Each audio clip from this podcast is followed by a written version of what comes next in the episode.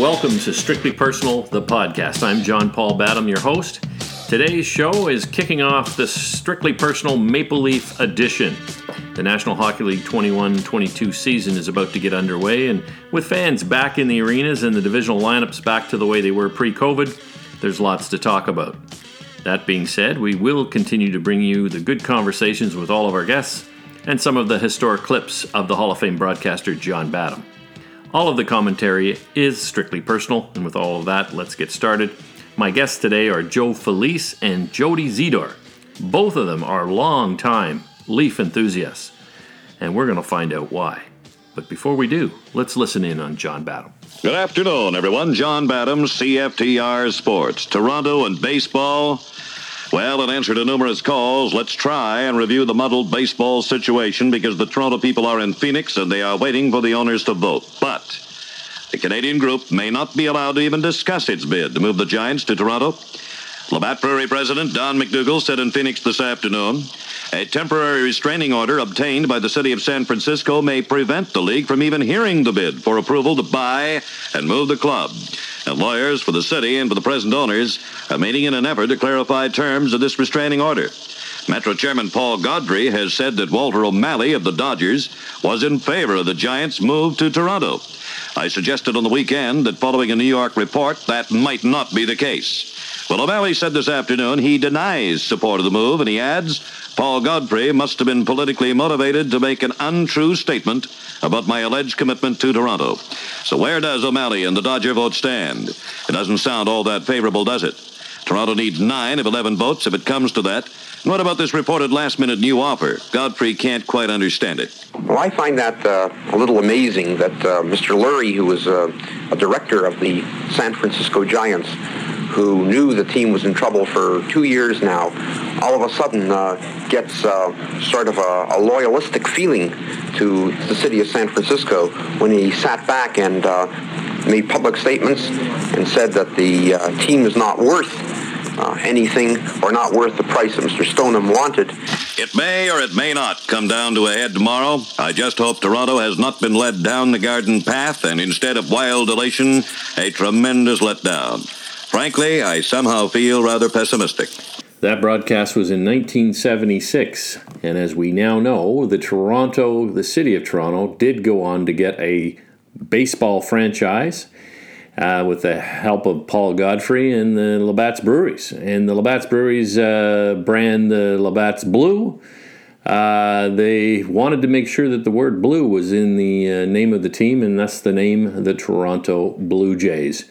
Uh, we've had a terrific baseball season, and unfortunately the Blue Jays fell short by one game. So uh, that leaves us really teased for next year, and hopefully they will uh, make the playoffs next year. But hey, we're moving on to hockey. So let's talk hockey. I've got some guests coming on. We're going to talk about what are the Maple Leafs going to do in the twenty-one twenty-two season. Have we got both of you on the line yet? Yeah, I'm Doty's here. Doty's here. Joe Felice, how the hell are you? Good, Joey. How you doing? Good, man. Good. I'm better now. I don't know about you, but somebody on this line, and I won't say who it is, Joe, but somebody yesterday gave me, like, you know, about nine minutes to prepare for this thing. And, like, come on. Yeah, well, I had oh, another guy. I had another guy give me eleven minutes. How the hell did you get more time to prepare than I did? because I because I because I called him rather than him calling me. Oh, there you go. That's what happens. Yeah. Uh, but anyway, we're ready now. Well, okay, you know, sir? I was just going to say we we wanted to talk today a little bit about the Toronto Maple Leafs, and uh, you know, I look back and I go, oh my God, it's going to be fifty-five years if they don't win the Stanley Cup this year. Um, it's a it's a storied franchise. It's worth over one point five billion dollars, and uh, we look around. It's got a, a fan base globally, uh, a huge brand, uh, Maple Leaf Sports and Entertainment. And uh, I look around, comparing it uh, often to other sports franchises. And I just go, wow, we uh, we deserve much more. And I get a lot. Uh, I mean, I'm not. I know I'm not alone, but I get frustrated with this. I go back to when I was. I'm, I'm from the sixties, And when I when Saturday night happened, I would be in front of the T V on an old black and white T V along with my family and relatives. We'd all be watching Hockey Night in Canada. So that's why I have such passion for N H L hockey and the Toronto Maple Leafs. And, of course, I, mem- I do remember the nineteen sixty-seven Stanley Cup, but, like, I was too young to really celebrate it. But I've certainly wanted to do that as an adult and haven't been able to. So I'll, I'll start there. I'll go. That's my my uh, little background on the Toronto Maple Leafs and uh, my little rant. But I was wanting to ask you guys, because I know all three of us are passionate about the Leafs, but I wanted to ask, like, why are you guys passionate? Like, what's your story behind the Leafs? And what's your biggest disappointment as a fan? And maybe what is your most celebrated moment as a fan? And maybe I'll just ask Joe, why don't you go ahead? Well, I mean, I can't remember ever not being a Leafs fan. And uh, so just like you, Paul, just growing up, watching Hockey Night in Canada with the family around the T V.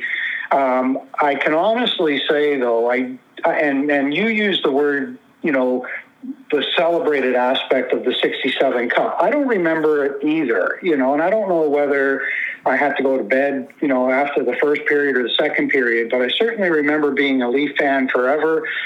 But uh, my my biggest celebrated moment can't really be that sixty-seven Cup because, quite honestly, I don't remember it. Um, but I'll start with uh, the biggest disappointment, and you'll like this one, Paul, but it's got to be the ninety-three playoffs and the Carey Fraser call and the missed high stick, uh, Wayne Gretzky's missed high stick on Doug Gilmour and how that all ended up. And uh, it would have allowed us to have seen the Habs and the Leafs, you know, in a Stanley Cup final, which uh, which we missed. So that that would be my biggest disappointment. Very, very frustrating. Talked about it for years and years and years and, and still talking about it now. Um, my most celebrated moment, I, I got to say, that it's probably, you know, two thousand sixteen, the drafting of Auston Matthews. I mean, you know, uh, it's it's uh, it's the one that came to mind, and, and you know he followed that up with his first game of the season, scoring four goals against uh, the Ottawa Sens, and unfortunately they lost the game five four in overtime. And I think as the hockey gods kind of go, you know, funnily enough, it was Kyle Turris that scored the winning goal. And uh, when Matthews was growing up, it was probably he was probably a fan of Kyle Turris because he was playing with the uh, the Coyotes at that time. So, th- so that's my biggest disappointment is the Carey Fraser call and and being eliminated from the ninety-three playoffs, and Auston Matthews uh, being drafted is probably my most celebrated.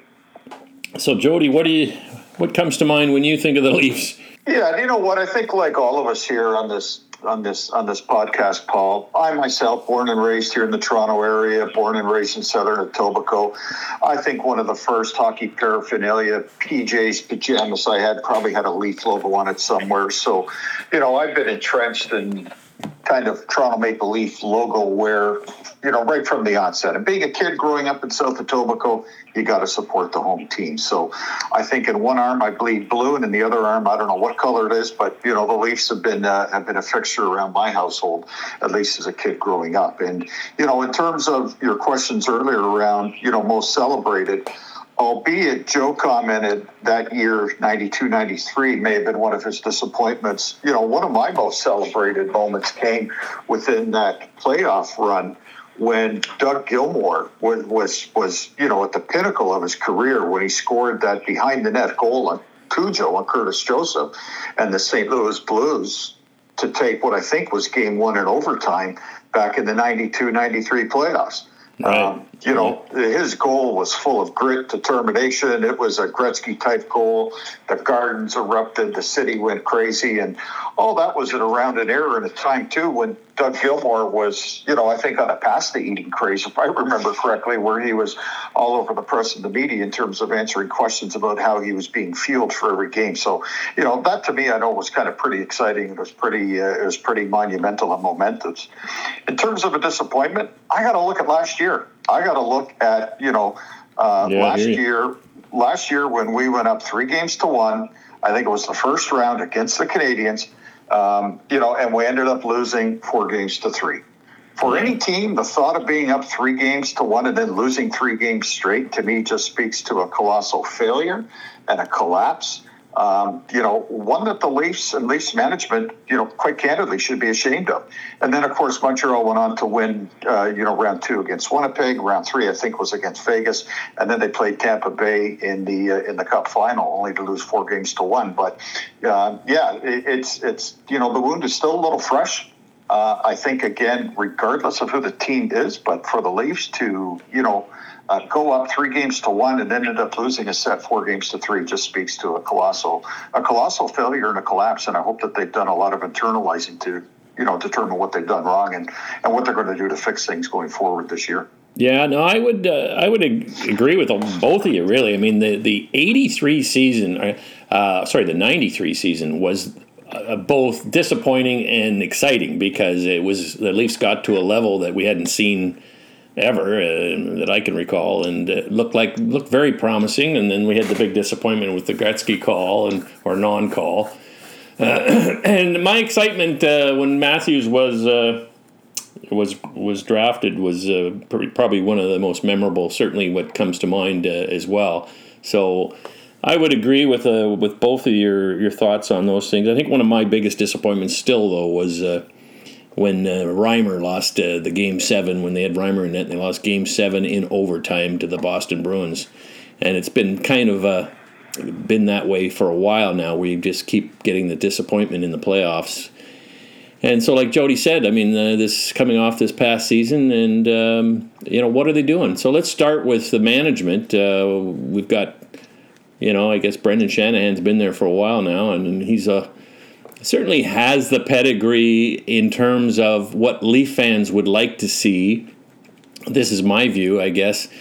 You know, the guy's a tough was a tough hockey player. He had the ability to score. He had all the attributes on the ice.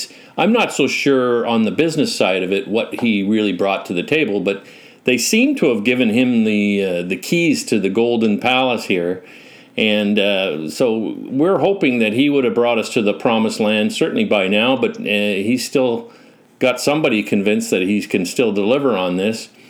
But he's made some interesting moves, uh, bringing in uh, Sheldon Keefe as a coach and certainly uh, Kyle Dubas as the general manager.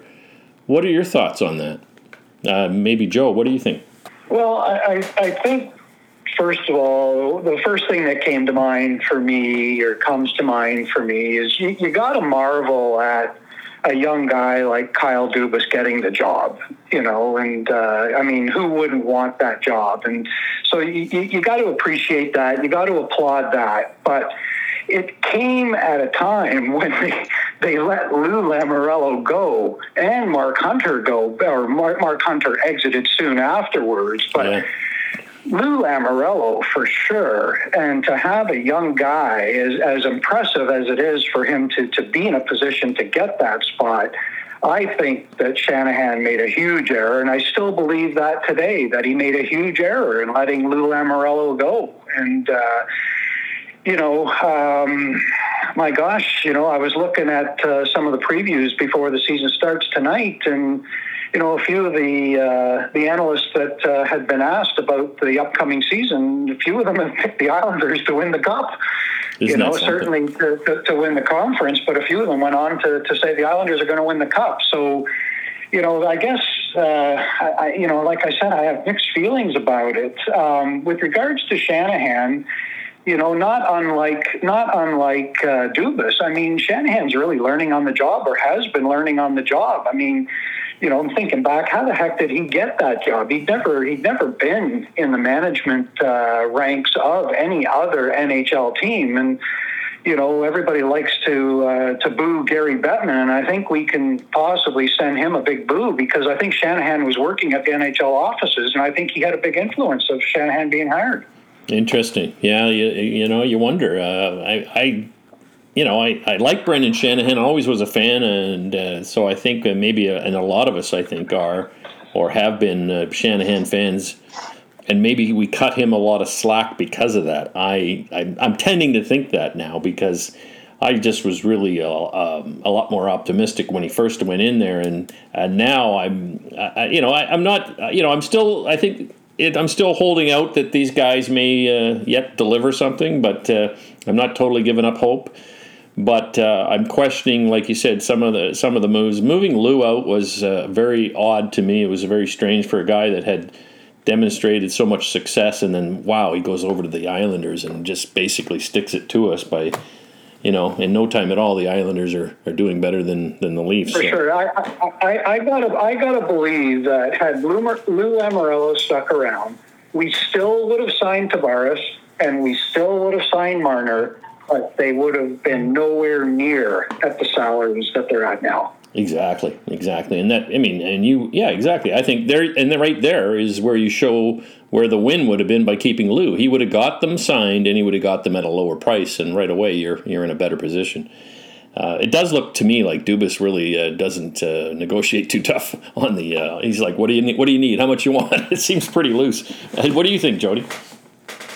Yeah, you know what? I think that we're all going to be on the same page here in terms of kind of my commentary and to, you know, your comments a few minutes ago, Paul, with the with the Brendan Shanahan news. I agree. Um, you know what? Or at least the news when he was hired into the role. Uh, you know, certainly demonstrated success on the ice, won a couple Stanley Cups, played for Team Canada, and I think more than one or more than several occasions, had a long storied career. You know, the other thing that I would add is being a local Nemico boy growing up in South Etobicoke, um, you know, there was obviously, I think, a local boy done good, local boy done well type of flavor to, um, you know, to appointing yeah. him to that role. The thing that I've struggled with is, you know, the Leafs have spoken of the importance of having experience both on the bench, on the ice. And, you know, over the last couple of years, you take a look at some of the veterans they've had around in terms of, you know, last year, certainly uh, Joe Thornton, uh, you know, Jason Spezza. I understand the importance of, of, of age and experience on the ice. However, I don't think we're seeing that in Dubas. Um, I'm not sure whether Dubas has even played a professional game. I'm not sure of how far he went as a player. I know he comes out of the Sault Ste. Marie organization, but I guess I'm really struggling to see, um, you know, how some of these players uh, who are not much younger than him in age would struggle to have the faith and confidence in some of the decisions that he has made as a thirty-five-year-old manager with minimal experience in the N H L. He's up against some very tough company with the likes of, you know, you've mentioned Lamoriello at the Islanders. You take a look at Joe Sakic with Colorado, a storied, you know, career that he has. Steve Yzerman at Detroit, many, many years of success playing there at a professional level. And, you know, I think recently Julianne Breezeball with the Tampa Bay Lightning. You know, all these are what I would call very seasoned, tenured veterans.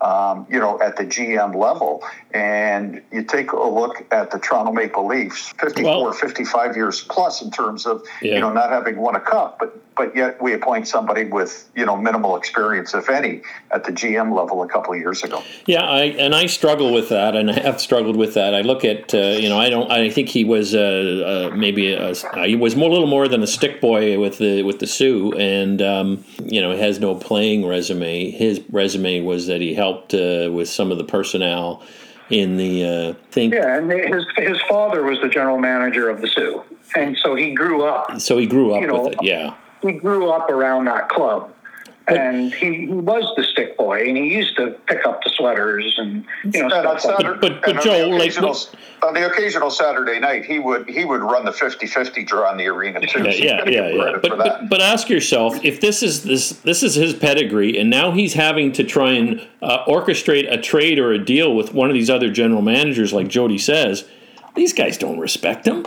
Come on. They're probably going, okay, yeah, you know, all right. You know, I just think that that's, that's working against us. I don't see how I he... I agree one hundred percent. Anyways, I agree one hundred percent. I mean, we don't know what goes on behind the closed doors, but, I mean, you'd have to look at it and, and wonder why, because there was deals to be had at the trade deadline last year, and he had to pay top dollar for Foligno. And I mean, it, it, it just, you know, it makes, it begs the question. So we want to keep moving on here. I want to try and get uh, through the, the entire roster, but uh, certainly the general manager, the coaching staff, um, we've got Sheldon Keefe. I think we know a little bit about his past, but um, he has had a pedigree of success winning championships as a coach, um, and certainly didn't hurt him when he won with the Marlies. That uh, certainly looked uh, quite good. I mean, I was encouraged when he first came in. I thought, okay, this guy's a winner wherever he's gone. Um, but um, what are your thoughts? Well, I, I I probably shared the same optimism that uh, that you had when he was hired. I wasn't a huge Babcock fan, not at all, actually. And, uh, you know, I wrote a couple articles uh, in the past about Babcock, and, and if anyone was to read them again, um, you know, everybody would know that I'm not a big, I wasn't a big Babcock fan. Um, kind of saw a parallel, as you suggested, Paul, being a winner at every level. You know, I kind of saw that John Cooper kind of uh, right. parallel.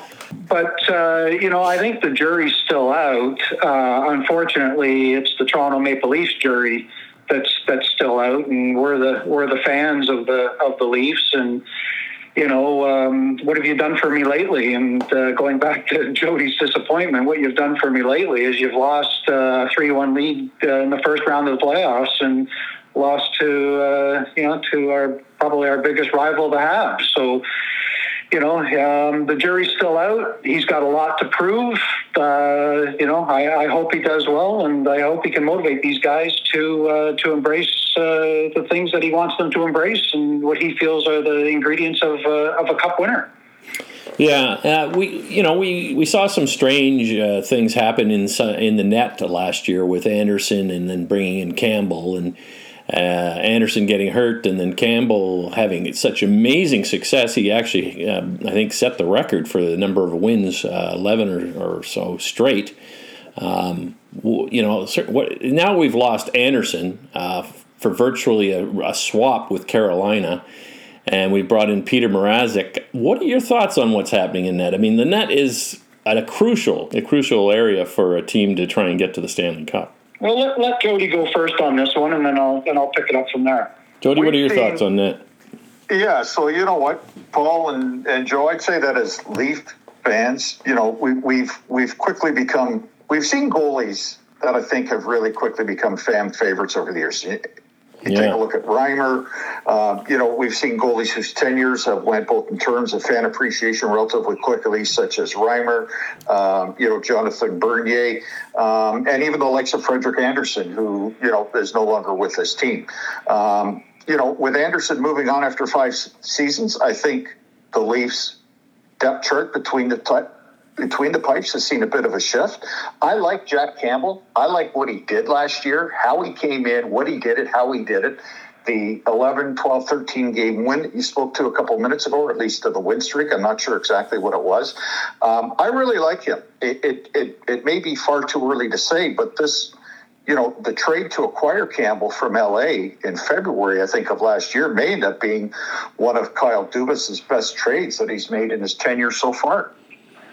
Yeah, I mean, Campbell uh, is a likable guy uh, on and off the ice. I, I like what he does in the net. Uh, he competes. Like, he really shows he competes. And I know that uh, you can't always go by that, because if you look at Carey Price, he's he's so still and quiet in the net, you wonder whether he really is competing, but he comes up with yeah. the saves. And Anderson was a bit like that, but I really like the compete level that I see out of Campbell. He hates losing, and he gets maybe a little too emotional about it, but uh, I like what I see there. Mrazek, I've got. I think the, the school's out for for whether he's going to be the guy that they, they think he's going to be, but uh, every all indications are they think he's going to be something special, but you know what? We'll wait and see.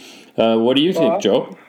Yeah, I, I, I like Mrazek. When when when you look back at last year, he was the starting goaltender, first game of the season, starting goaltender for the Hurricanes, and uh, he just happened to to get an injury early on and only ended up playing twelve games. But uh, but you know, just like. Uh, Uh, Jack Campbell's getting the nod to uh, to be a starter for the first game tomorrow night.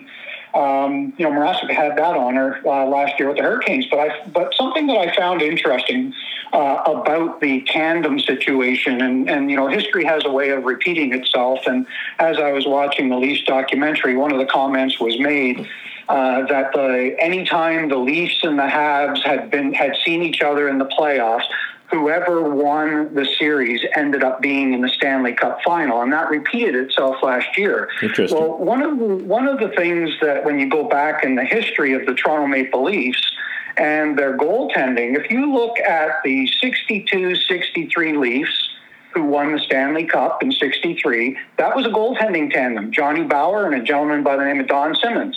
They mm. they split. It wasn't an even split. Bower played forty-two games. Simmons played twenty-eight games. The next season, sixty-three, sixty-four, and sixty-four, the Leafs won the Cup. Johnny Bower and Don Simmons again. They both split games.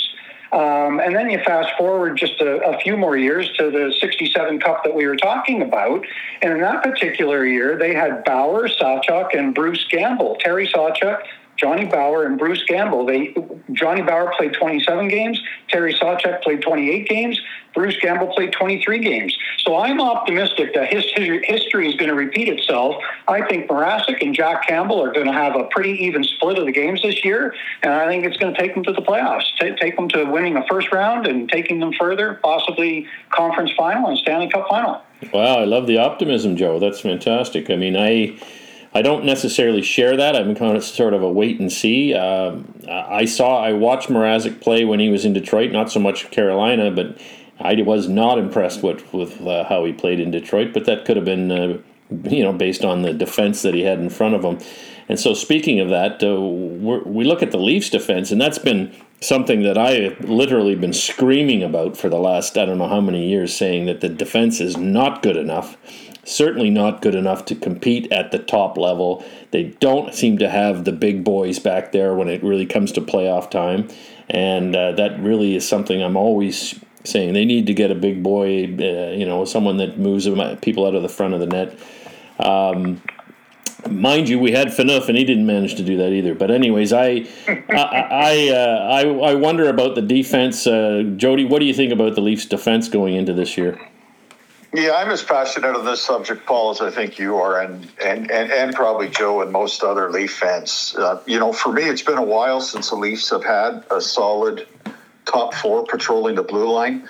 Um, I believe the last time the Leafs had a decent-looking defense corps, um, you know, dates back to the dates of Brian McCabe and Thomas Caberlet uh, when they patrolled the blue line, which I think was back in the two thousand to oh seven or oh eight timeframe, if I'm not mistaken. Yeah. Um, I know the Leafs have tried many different combinations of players since then, but really not much has worked. Uh, the closest thing that Toronto's had to a top pair uh, ranking, in my opinion, was really Morgan Rielly and Ron Hainsey in, in, in what I think was oh seventeen, oh eighteen, and oh nineteen, uh, if I'm not mistaken. I'm really bullish on this year. I, I'm, I'm I'm really looking forward to, you know, what Rielly can do and, you know, potentially playing on the blue line with uh, with T J Brody. I think the two of them will make a nice pairing and a very nice combination. And, you know, when you take a look at some of the likes of the others, you've got Jack um, you've got Jack Muzzin, you've got uh, Boghazian, if I'm pronouncing his n- name right, and I think kind of newly acquired, if I'm not mistaken, uh, Justin Hall. Um You know, I know he had, I know that Hall had his ups and downs last year, but, you know, you take a look at somebody like him, he may pair pair nicely with a Boghazian or with a Jack uh, with a Jack Muzzin. So I, I'm I'm I'm optimistic. I'm bullish going in, but for me, it's been disappointment there that I really haven't seen a strong defensive pairing. Yeah, you know, I yeah, I and I and I struggled uh, over the summer because I was hoping they were going to make uh, a, a significant move or just to, just to make a significant change, because I just felt that's an area that, you know, you always want to be strong at, and to know that a Seth Jones could have been moved um, and he ends up in Chicago, that really bothered me because I would have loved to see him on the blue and white uh, blue line. What do you think, Joe? Yeah, I I like the uh, I like the top four: Muzzin, Rielly, Brody, and Hall. I think Hall had a good year last year, had a breakout year last year, and I'd like to see him uh, come back and, and, and try to do that again this year. Um, I, I think where the Leafs are going to struggle on the uh, on the defense is in their depth. Uh, I, I, I've kind of soured on Dermott. I don't know whether injuries or lingering effects of injuries had an impact on him last year, but you know, I kind of had him fall out of favor with me uh, last year. I think Sandin uh, is, is going to be a good one. I think uh, if he makes a push to uh, be the number five guy and, and possibly even push to break into the top four, I think that'll be a good thing. I'm happy to see Timothy Liljegren uh, on the roster. He's in the number, number seven spot right now. I'm happy to see him there. I think it's about time that uh, we get a good look at him.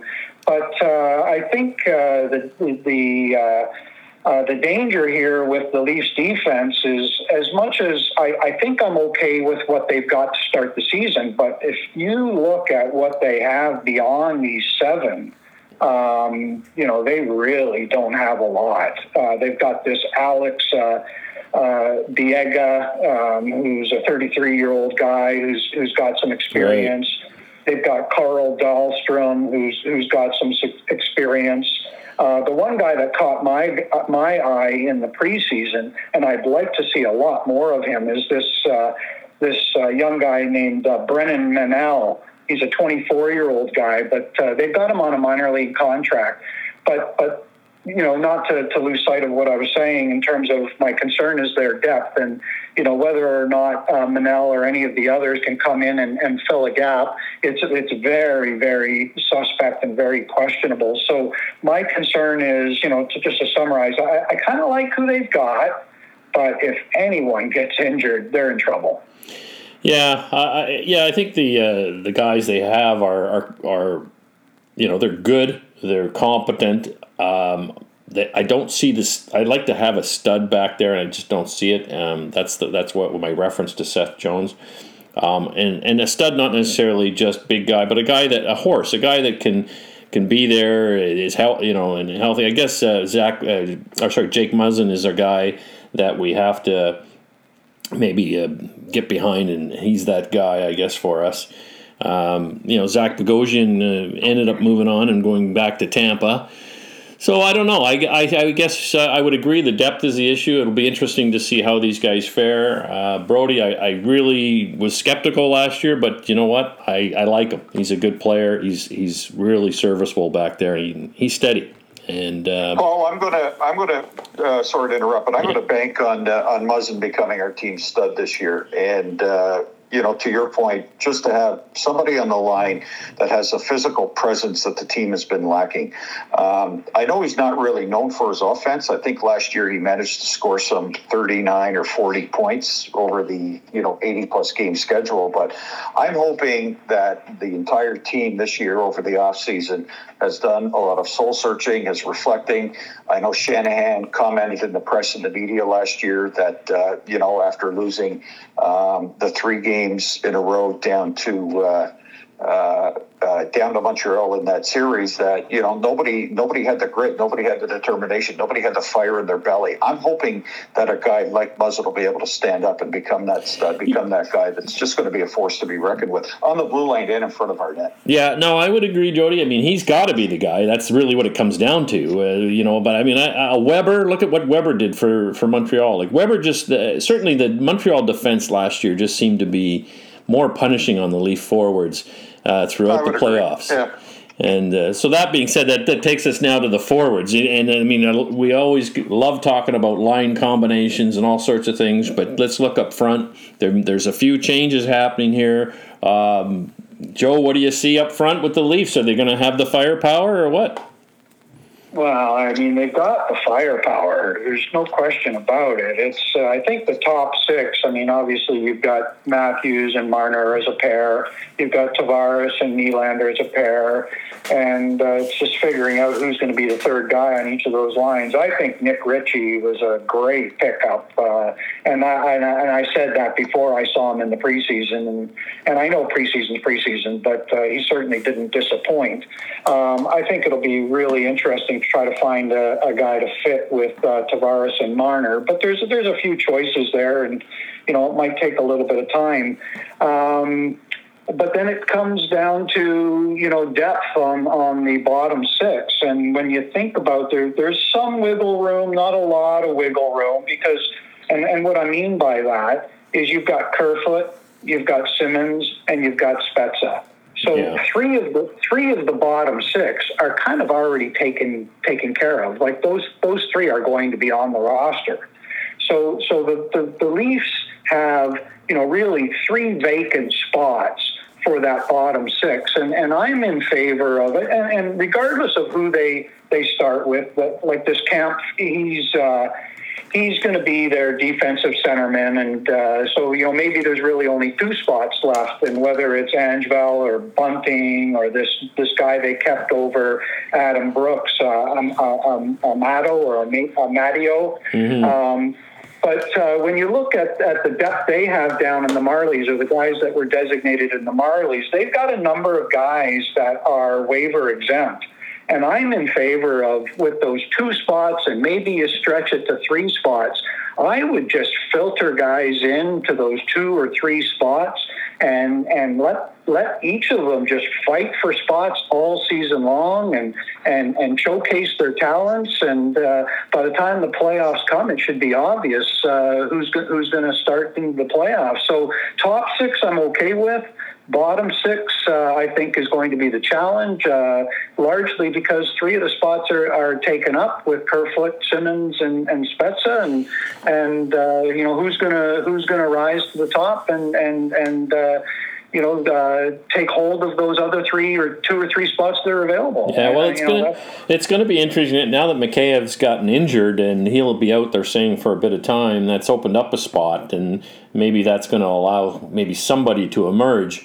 I'm I'm I'm shocked that uh, this kid Nick Robertson hasn't emerged. He's been given a, a lot of opportunity and uh, don't see him penciled in. So that's pretty disappointing, I, I imagine, for him. And I, I've heard so much about this guy. The guy that I was impressed through the preseason was this guy Hosang, and I guess they signed him to a minor league deal, and maybe he'll end up back at, uh, in the bigs, but. Um, I, I thought he was he's a he's an energy guy, uh, creative. Um, I I liked him. I, I would like to see him up there. Bunting is a guy that shows that he's the uh, you know the guy that can be in the slot and do all that stuff. He's got the good hands. He's got all that stuff in preseason. I'm anxious to see whether he can carry that through the the the, the regular season. Um, Jody, what are your thoughts on the on the forwards? My thoughts, I think, are pretty simple, and I would agree with Joe in the onset of this kind of section here.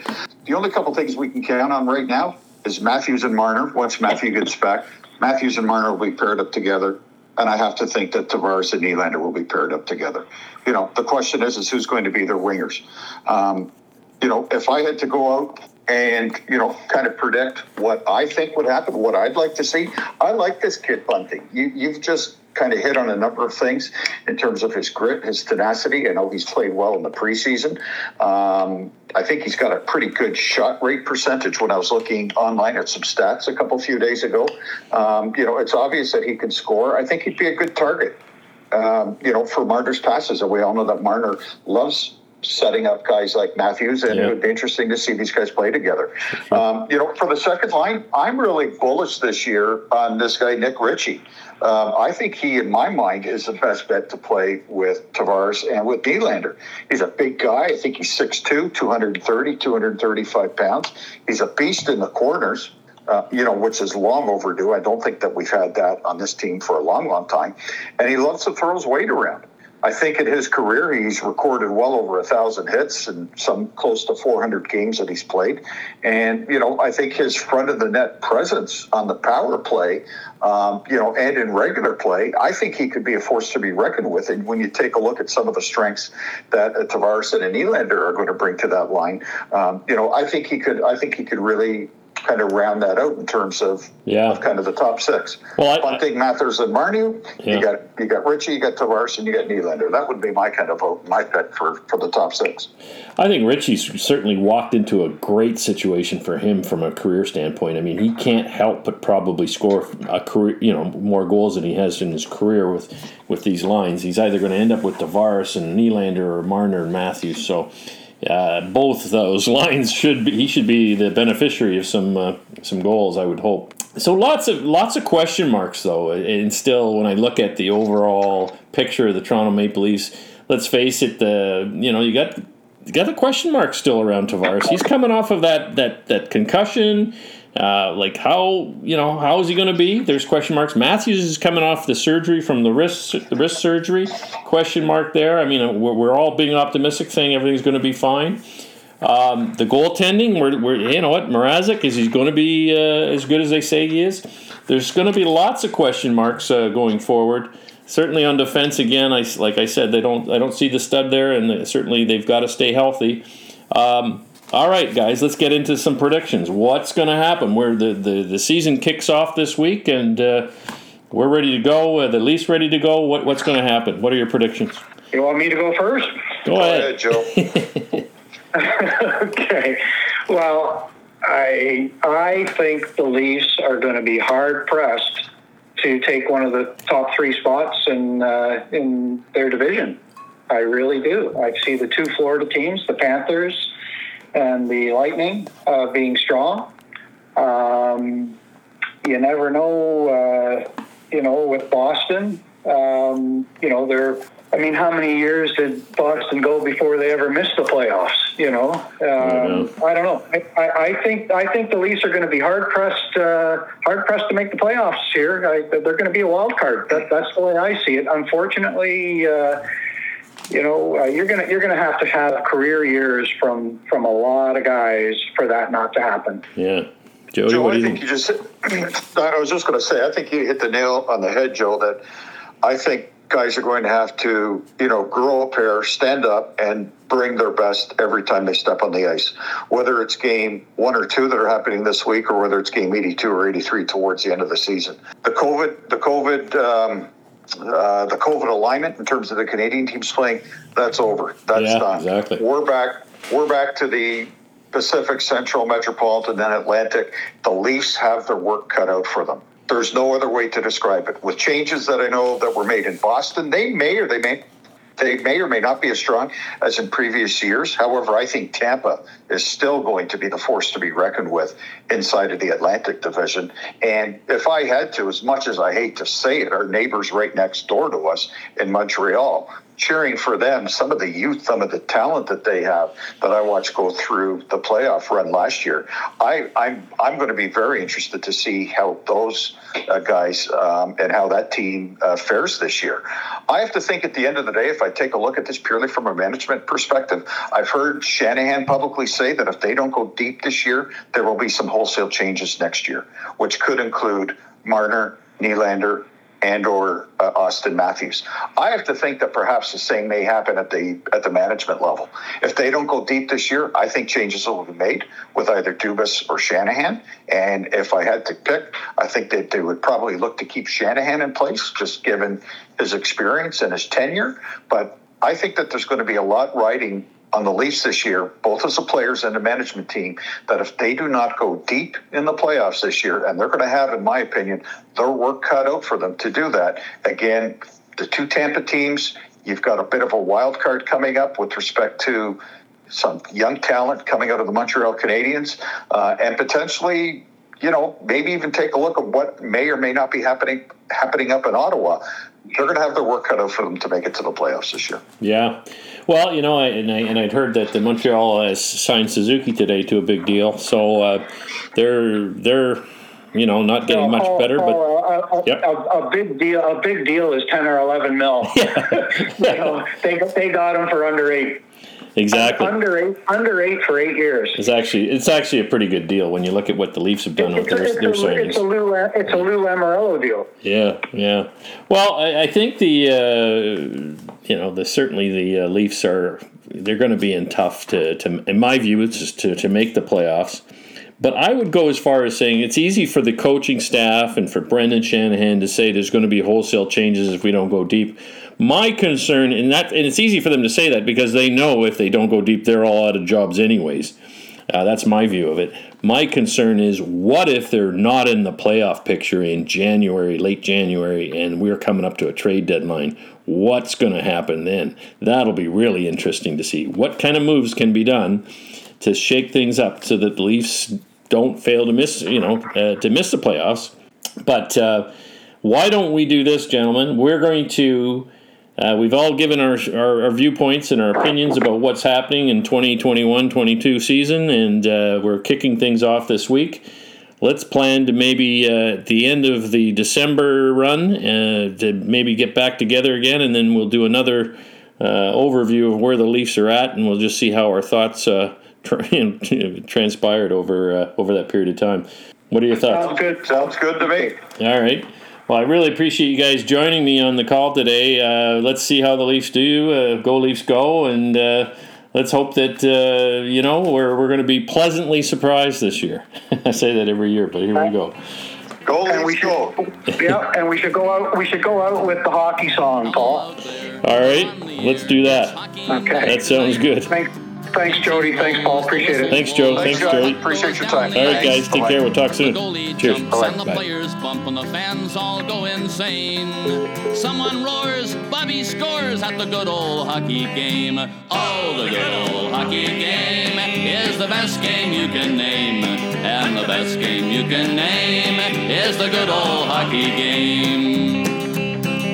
Second period, where players dash with skates of flash. The home team trails behind, but they grab the puck and go bursting up, and they're down across the line. They storm the crease like bumblebees. They travel like a burning flame. We see them slide the puck inside. It's a one one hockey game. Oh, the good old hockey game is the best game you can name. And the best game you can name is the good old hockey game. Third period, last game in the playoffs too. Oh, take me where the hockey players face off down the rink, and the Stanley Cup is all filled up for the champs who win the drink. Now the final flick of a hockey stick and a one gigantic scream. The puck is in, the home team wins the good old hockey game. Oh, the good old hockey game is the best game you can name. And the best game you can name is the good old hockey game. Oh, the good old hockey game is the best game you can name. And the best game you can name is the good old hockey game. Oh, the good old hockey game is the best game you can name. And the best game you can name is the good